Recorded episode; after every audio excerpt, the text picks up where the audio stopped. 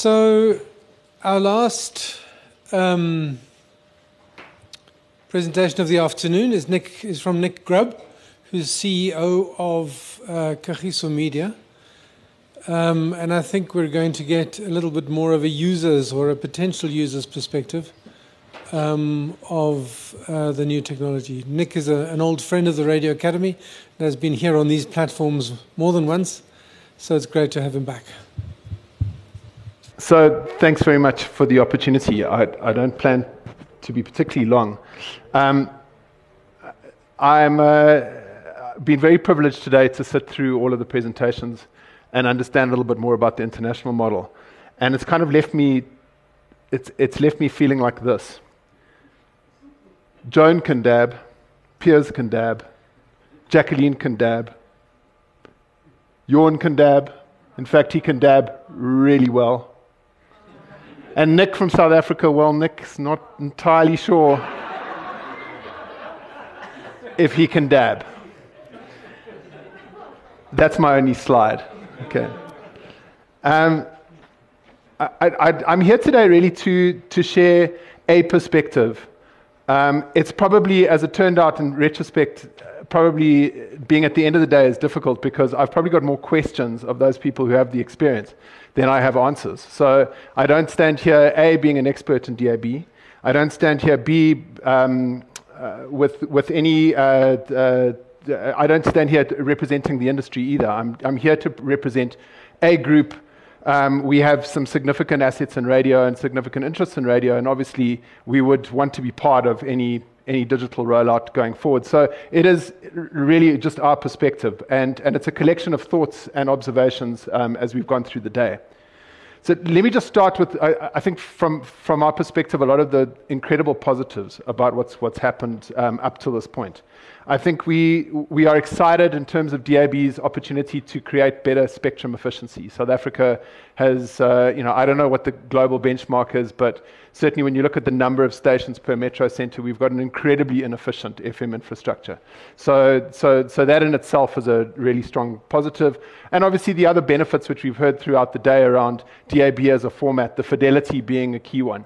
Um, you know, we've, we've over the years, um, and Andrew, who's been asking a lot of questions today, has been instrumental in making sure that the sound of one of our stations has been really strong. And actually, signal processing is a way to grow audience. And so the fidelity of this is, is exciting to us.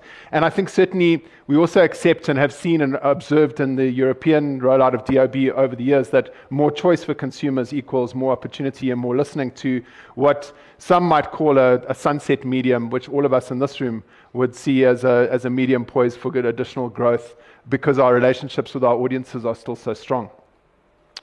I think it's also incredibly encouraging to note how there has been collaboration within our radio industry up till now, um, albeit in the technical space.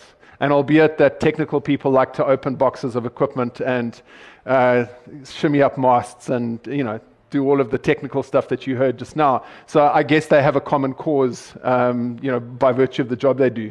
It's a, a little bit more difficult in, uh, in the regulatory and uh, policy space for all of us as commercial broadcasters to align, um, let alone amongst ourselves, let alone with outside competitors and then government and all these other stakeholders. So that's something that we'll need to take inspiration from the technical guys who've got us this far. Um, and I think it's also encouraging to see the support and the investment by Sentech. Um, I, I, think the other thing from our perspective that excites us about DAB is unlike the IP space, where uh, content is, is completely unregulated.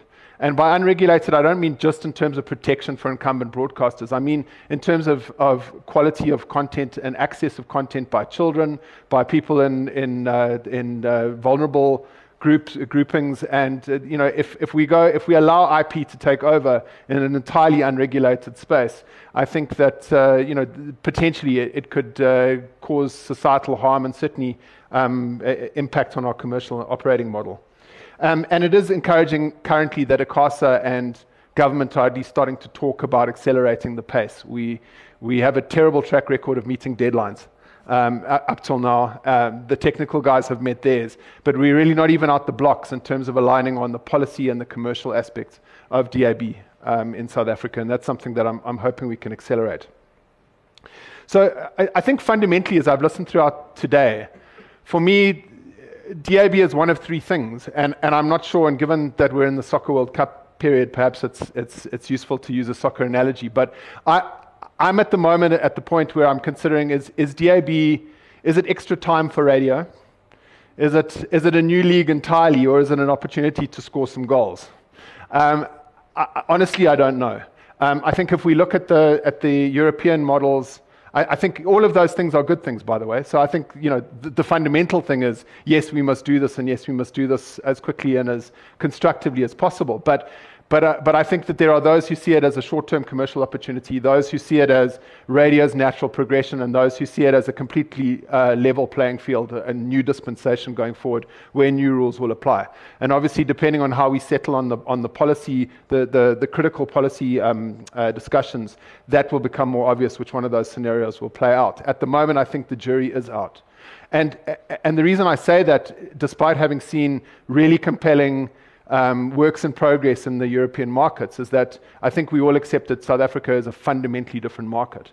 And, and as much as we are seeing DAB, um, and according to the World DAB uh, website, certainly are seeing DAB Plus rolling and DAB and, and other digital uh, formats rolling out into developing countries. I think that I'm also struck by the fact that there's an argument to be made that in South Africa, DAB Plus is significantly ahead of the majority of our population in terms of access to, to receivers and infrastructure and, and, and content and so on. And, but yet, for that very, very small percentage of the South African population, it, you could also argue that, that DAB Plus is a little bit behind where they are. And so that's, we find ourselves in that kind of no man's land in between in the South African context, and we need to, be, we need to think carefully about how that happens. It's at the moment with receivers ranging from minimum 300 Rand a receiver, but uh, from what I understand, an average of about 600 uh, Rand to 1,000 Rand. Plus, a lot of the rollout will be in the newer cars. I don't think any of us can presume that this is going to be an all access, you know, majority of the population medium in the short term without significant government in, intervention. And government at the moment has its hands full with bailing out the SABC and you know, trying to keep our, our broadcast infrastructure and our three tiered broadcasting system working. So, so I, I, I, don't think that we can look to them to, to, um, to be contributing uh, um, significant amounts of money um, into, into the rollout, as much as from a policy perspective, they are keen to see it accelerate. So I think the application of DAB Plus in this particular market is going to be interesting. Um, there, there's another caveat to that, and I think the, the Dutch um, model was interesting because it is similar to us. One of the precursors, I think, for us being able to do this successfully is a look at deregulation. I'll get to it later, but at the moment, I mean, and for those who are not South African here, we are restricted as radio groups to owning and operating two FM licenses and two AM licenses. AM is pretty much a defunct format in South Africa by, by all accounts. It's, it's, it's, there's maybe one or two operating examples of AM um, being commercially successful. But, but uh, from an FM point of view, what that does is that in an, in an industry that is at a, at a point where it needs to consolidate, it makes investment, a consolidation, and therefore investment into content generation, investment into infrastructure rollouts, investment into all of those critical things that, that the proliferation of channels under a DAB environment would entail um, without being able to acquire and build out more brands. It's going to make that very difficult from a budget point of view. So, so I do see those two things in tandem, and it's interesting that, that the Dutch example was that uh, deregulation was, was part of the process um, towards moving towards uh, DAB plus rollout. I think the, the other thing about the South African market context, and I, and I suppose it's, it's not unique around the world, and, and most uh, countries have gone through this, is that somebody said earlier that the industry has to trust and like each other. Well, we certainly like each other. Um, but you know, gonna, we're going to need some alignment, uh, even just within the commercial sector. Now, again, as I say, we, we have a three tier uh, uh, model of broadcasting in South Africa the public service model, commercial, and then community. And, and there's not a lot of integration, really. I mean, if we're honest with each other. Um, and, and integration, I mean, in terms of integration of interests, in terms of driving agendas. Where we have been successful on an industry level outside of the technical stuff is when we're either being taken to court or we're building out a, a, a currency because we need to make money. It's one of those two things that have, that have been our demonstrable examples of where we've come together for the greater good of the industry. And so I suppose and, and it's far be it from me to be the one to call for these things because I'm sure everybody individually sees the, the necessity for it, but we have to, as an industry, start to become a lot more active in having these conversations.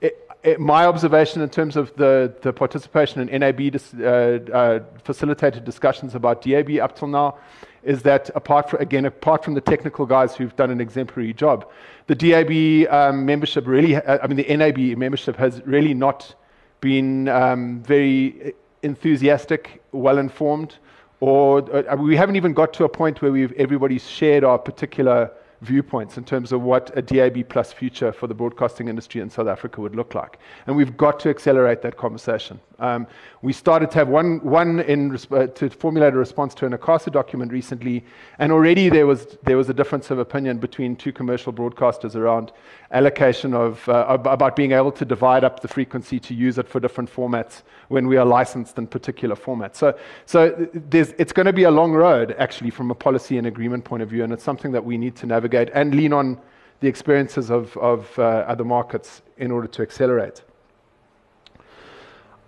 I think just a couple of the practical considerations, and they have been covered for the most part, and I guess they are, they are more questions, and I would like after this session perhaps to to be able to to um, delve deeper into some of these things um, in in the coming weeks.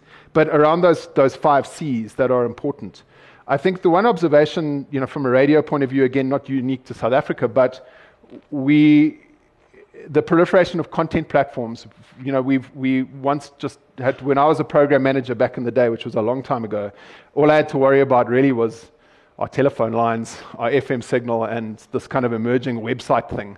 Um, you know, these days our program managers and content managers have to worry about a range of new things and have to multi-purpose their teams and hire new teams in order to facilitate and feed all of these hungry beasts.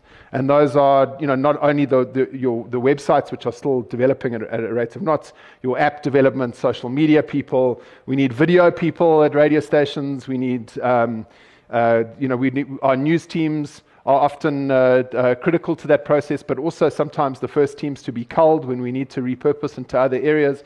And so this is yet another, if we're talking about adding new channels and adding uh, uh new opportunities into the mix, it's another investment. And I, I hear the Australian model around multi-purposing teams, um, but I think that we are still very much in, in the experience in South Africa in terms of our life cycle where digital teams need to focus on digital and social need to social need to focus on social. And at some point they'll come together. They will. We believe that they will. But there needs to be that osmosis of experience that happens in between them that that enables them to get there. And so for, from our experience in our group i think that it's, it's going to require further investment and content for us to be able to to meet the demands uh, the audience demands of of dab um, coverage, you know, we are concerned about duplicate costs. Everybody's concerned about duplicate costs, even if it's 10% added transmission costs. Radio stations are people and distribution. That's what we pay for. That's, the, the, that's our cost base.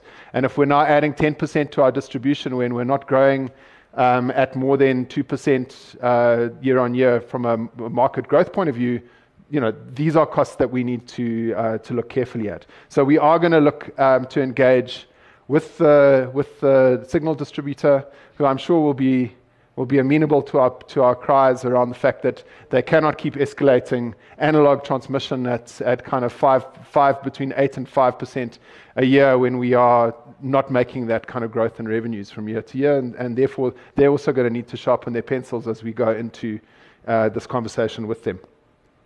I think the, the cars and the industry engagement we do have a lot of manufacturers here, uh, luckily in South Africa, but from a volume point of view, we are going to need to lean again on our, on our European counterparts and Australian counterparts to put more and more pressure in extolling the virtues of, of DAB to roll that out properly. And then, you know, from a consumer equipment point of view, as I mentioned before, um, the, the cost of, of, these, uh, uh, of these receivers is going to be prohibitive. We've seen, I know it's a very different example, but we saw the satellite radio guys launch in South Africa some 20 years ago.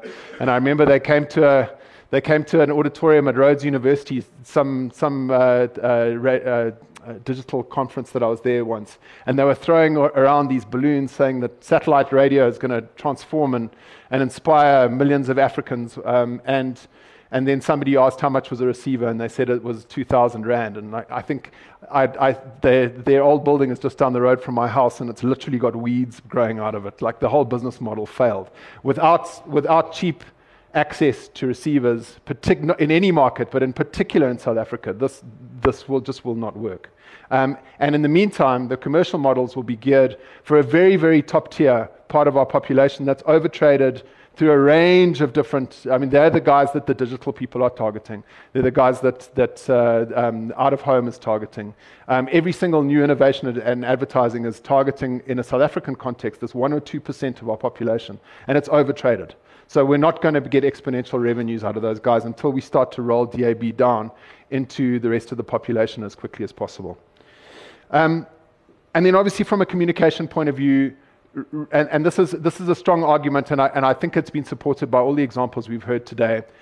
We, as incumbent broadcasters, it's obviously in our interest to say that we need protection um, while, we, while we roll out um, DAB in South Africa. But I think that it has been underlined a number of times today, and I don't think that we say it cynically. I think that we say it because we recognize that we have to make significant investments in content. We have to effectively create the value proposition for DAB that, that up till now in the South African market does not exist. Um, it's, and it's, it's, it's a, until you've got new content, it's a difficult one to, to make a claim for because effectively, you know, the fact that it is so close to our current business model is both its advantage but also its disadvantage. It's, it's, it's radio, okay? It sounds a bit better. But but what else is it? It's got a slideshow. Okay, but I can go on a website and I can see a video. There's a whole lot more benefit that's perceived in terms of an IP engagement relationship between a consumer and, and their radio brand. And so we do need to, and, and I'm not arguing for IP, I understand the benefits of DAB, but we're going to need to sell those benefits to our market, and then therefore we're going to need to do significant investments in terms of marketing and communications in order to create that impetus, obviously, and then all the other engagements in order to tick the, the, those five C boxes. So while we do that and while we incur the extra costs of transmission du- during dual illumination, it will be our position and has been our position as a cohesive media submission into the ICASA discussions, which, as you know, will happen ne- next week, that incumbent broadcasters need to be given that runway in order to, to uh, uh, establish the demand for this market um, to create the distribution models, and then also to try and understand what the commercial models are that other, that other entrants into the markets can, can learn from that experience. But we need that R&D time, if you like, for us to establish ourselves over that period. And then from a monetization point of view, you know, we haven't, for obvious reasons, um, heard from salespeople today. Um, and obviously, we are a commercial business, and so we like to talk to salespeople when these kind of things happen it's, it's uh, understanding the commercialization of this and the value proposition. And as we said earlier, I'm, I'm very interested. Uh, I think that DAB Plus's rollout will have to dovetail with, with a better um, ability and a more seamless ability for agencies to buy radio across a run of networks and across all of the platforms that radio represents. You know, I was talking about the different um, uh, responsibilities that a program manager has in a radio station these days. Um, it's also the different platforms that we provide as solutions to advertisers. You know, we, we, we sell them website uh, opportunities, we sell them audio stream, we have different ads on our audio stream to what we have on our FM signals. We now have DAB plus channels. We now have all of these other things. We need to be able to offer a, a quick, seamless, and, and easy way for agencies and buyers to access that inventory because otherwise it will be manual, it will be complicated, and as long as it's complicated, we won't make money out of it. And, and I think so, so it does need to be seen in conjunction with innovation that's going to happen um, in, the, uh, in, in the back end. So I guess that that's a, a kind of a, a, jumble of comments based on, on, on, uh, on, on, what's happened today. I think the bottom line for us is that we as, we as commercial players, again, not speaking for the other commercial players, but I, I think that there's some general interest, at least, in, in participating. We, we see that the, that the benefit is there. The jury's out in terms of where we'll derive the benefit, and I think we'll have a suspension of disbelief so long as we, uh, as we are backed and supported from a policy point of view. Um, and we will invest and we will jump in with, with both feet in, in terms of ensuring the sustainability um, and the innovation and the progression of the industry. But it is going to need uh, a fairly superhuman effort on, uh, on the part of everybody in the current industry in order to come together and align on some of the policy issues. I mean, just if we, if we look at just some of the coverage issues amongst Johannesburg itself versus Pretoria, you know, you've got stations that compete between Johannesburg and Pretoria. They don't reach the whole of one of the uh, uh of each of those main centres. Now suddenly, we get, if we get a different broadcast footprint, suddenly the entire uh, paradigm shifts. And these are, you know, these are obviously things that we need to accept because new technology is going to create disruption. But at the same time, it's going to require all of us having a longer term view than I think is the case. You're right. And radio has short term views at the moment because radio is under an, an, unprecedented level of competition. And it needs to band together anyway, but it certainly needs to band together around some of these DAB um, issues. So we need to regulate together. We need to um, inject some industry optimism, and we need to keep the message um, going that, that we will be able to derive benefit. Um, and I think that, that from our perspective, we'd also like to hear more from sales propositions and see where, these, where the, the um, commercial benefit has been derived from DAB in terms of the rollout that's happened to date. So those are my, my views. I don't know if you guys have any questions or other discussions. Again, perhaps more questions to learn from the, the economic environment, uh, uh, the European examples. And I'd certainly be interested to hear more examples of where DAB Plus has been rolled out effectively into uh, more developing economies. Thanks. Thank you, Nick. An interesting place to end the day. So let me just ask you this. Um, let's assume, right, miraculous, miraculously, DTT is sorted. The policy environment is clarified, and on Monday next week, ICASA says we need to hear bids for DAB offerings. What's Kagiso Media's response? There's no question that we would participate. I mean, the, any sense of a shape of what shape of thing? I think I think the I mean the, the first issue that that again we haven't in my experience yet come to grips with is the multiplex issue in terms of you know I think that we would want to make sure that as broadcasters we had we were bidding for for at least the opportunity to outsource multiplex operation and then and then beyond that I, think that, for us, it's important in the commercial space also to be able to compete against the SABC. Um, you know, the SABC has, has 19 stations, they've got unprecedented coverage. All of the other broadcasters have a maximum of two. So, I mean, we would probably bid on the basis that we want to increase our reach, um, at least into the major centers. Um, and again, that would then create an opportunity where commercial broadcasters are, are, are competing equally against the national broadcaster. Okay, thank you. Any other questions or responses? Or comments or thoughts? Zoli looks like he's got a point. Joe? I thought there might be a response. Uh, I'm not responding.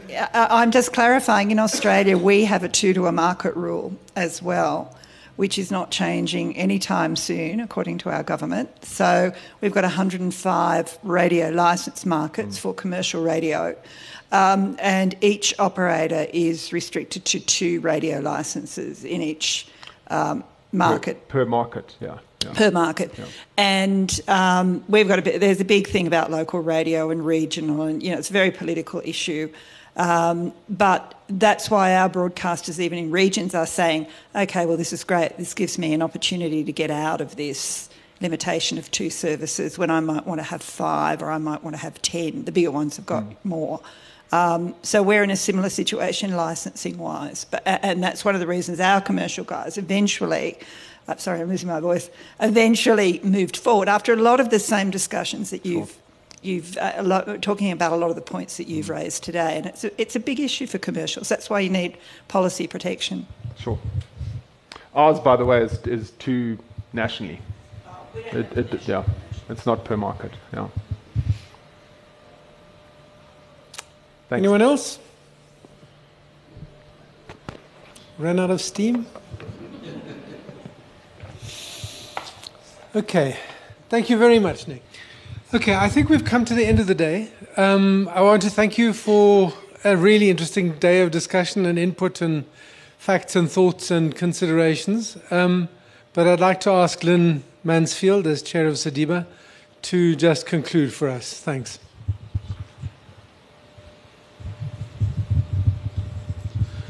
Um, thanks, Franz. Uh, firstly, in my capacity as a World DAB steering board meeting, a steering board, I would like to thank um, Tim and Frans and the team for allowing us to attach this uh, day onto the Radio uh, Days Africa. Um, there was a planned uh, conference for World DAB in South Africa this year. And getting all the delegates together, we thought it would be a good idea to attach it to Radio Days, which was accepted by the team. So, firstly, thank you. Uh, secondly, I'd like to thank um, Sentech for sponsoring this, this additional day. Uh, we're very grateful uh, for that. And also for the World DAB um, Project Office for arranging Joan, um, Darren, who's part of the office, uh, Jackie and Pierce and Jon uh, to come and address us and share their experiences. We're very appreciative. I think a lot of the fears, and, and, and Nick standing sort of this way in that last slide, um, I think that we've really proven the, from a technology side uh, what, can, what we can accomplish and how we can roll out the networks. I think the next phase would be to get the uh, station management, the content people, the marketing people together to start collaborating. Uh, this hasn't been done to the extent. And I have a fear that next week uh, at the ICASA public hearings is that we're going to all be in different directions. And you can imagine the poor regulator if everybody is going in a different direction, making a decision. Uh, if we were sort of aligned and, and, and, all sort of going south or east um, in slightly different directions, it would assist them. Those last uh, pieces, we could then align ourselves and, and get to it. Um, I just look at a lot of the learnings that we had with, with uh, digital migration of television. I have never, in, in my career, which is quite a long career in South Africa, seen fierce competitors sit around the table and collaborate the way they did to draft the rules of operation for digital television in South Africa. All the broadcasters, the, the uh, subscription broadcasters, the free to air broadcasters, and the signal distributor getting together and, and going into one direction. And I think a very good doc- document came out of that that will really drive this. and I think we've the technical people have, have, to a point, done this for uh, DTT, particularly to get the trial off the ground. But I think really that collaboration needs to start, and, and we need to uh, get together uh, to have these conversations. So I think um, last Monday, uh, the uh, press release by the minister really substantiated the seriousness that they're taking to get this off the ground, digital radio in South Africa, because it will reinsert. And Jon's people in the very north of his country that had three radio services, I think they're pretty proud to now have 31. And uh, I think this is, you know, this is one of the things that I know the receivers are, are, are a lot more expensive than, than FM.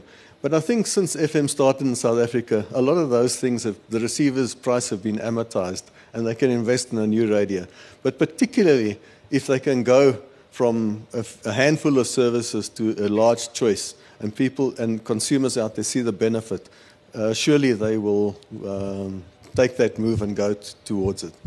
So, and also the, the delegates, thank you for the interaction, for the questions. Um, I think the session has been great. Uh, thank you.